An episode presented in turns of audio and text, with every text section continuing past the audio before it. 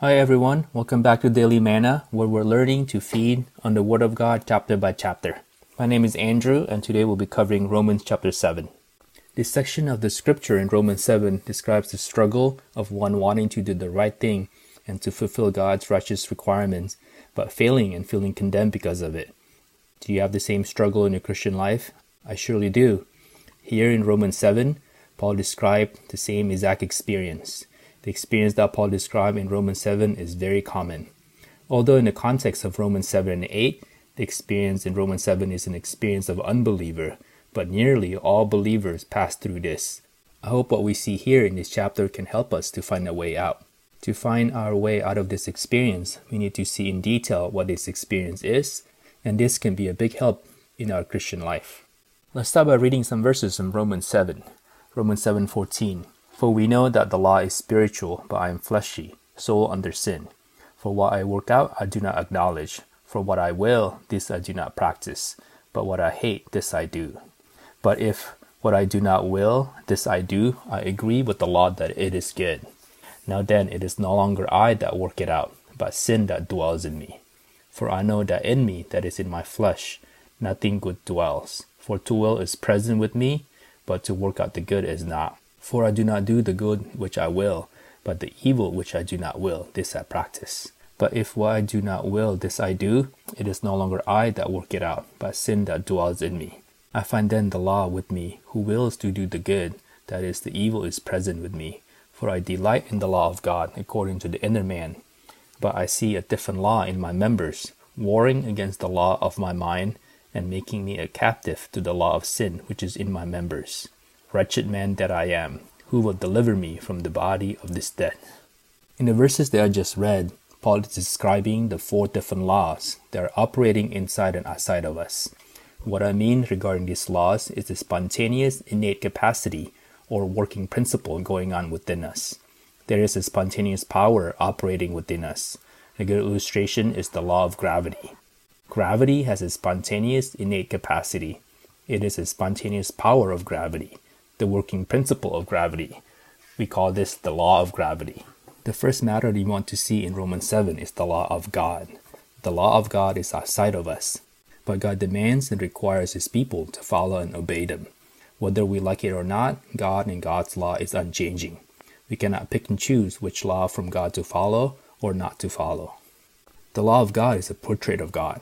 The law that a person makes shows what kind of person he or she is. If I make a law, that law will show my person and my preferences. God's law shows who God is and what God is. God is love, God is light, God is holiness and righteousness. This is what the law unveils of who God is.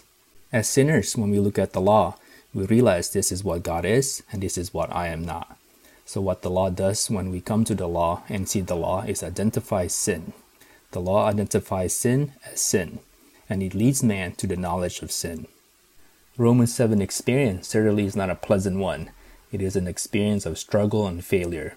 One of the factors of our struggle and failures is the very law of God. If we're not capable of keeping the law and God fully knowing this, what function does it serve? And how does God expect us to follow His law? God actually does not want us to fulfill the requirements of the law on our own. He wants us to be joined to Christ who lives inside of us. This one is the overcoming one.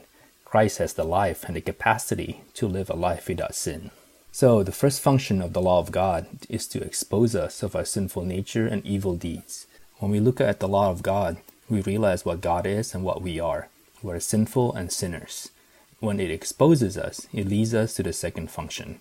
The second function of the law is to guard God's chosen people and escort them to Christ. The law brings us to Christ. We see this in Galatians 3:24, where Paul says, so then the law has become our child conductor unto Christ, that we might be justified out of faith. Another important function of the law of God is to show us that as sinners we are under God's judgment. So when man look at the law, man realizes that we are just sinners under God's judgment. To be saved from God's judgment, I need to believe into Christ, receive Christ, and I need to enjoy Christ and turn to Christ day by day so that I can be justified not only objectively but also in my living. The second and third law in Romans 7 are the laws that are operating within us. Let's look at the laws that are within us. Firstly, we have the law of our mind. The law of our mind we would call the law of good. There is something within our being that wants to do good because God created us in His image. Only God is good. In our created being, we want to do good, we want to be good. The law of our mind responds to the law of God that is outside of us. We naturally resolve or make determination to do good things and to do what the law of God requires us to do. But there's another law that Paul says in our members that is stronger much, much stronger than the law of good in our mind.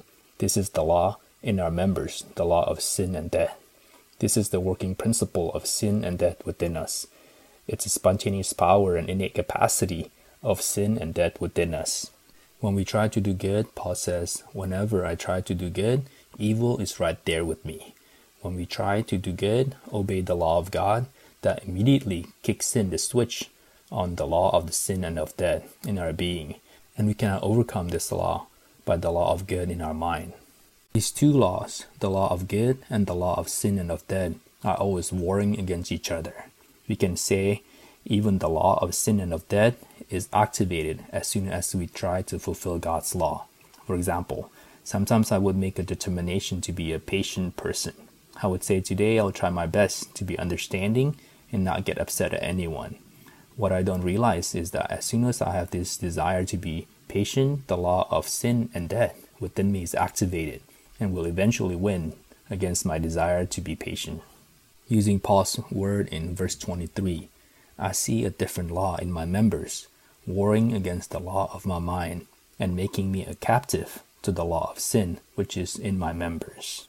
Thankfully, Paul also unveiled another law within us that is stronger to both the law of good and the law of sin and of death. We will see this in Romans chapter 8. So make sure you tune in to the next podcast. There is another law that can overcome the law of sin and of death. This law is called the law of the Spirit of life. The wonderful Lord Jesus who lives within us brings about the strongest law, the law of the Spirit of life. These four laws might seem complicated, but the simple fact is to contact Christ in our spirit. God wants us to turn to the living person in our spirit as we look away unto this wonderful person, the Lord Jesus, in us. We're spontaneously free from the law of good in our mind and the law of sin and death in our members. This is really the only way. That's it for today. Keep enjoying the Bible and make sure you tune in to the next episode on Romans 8.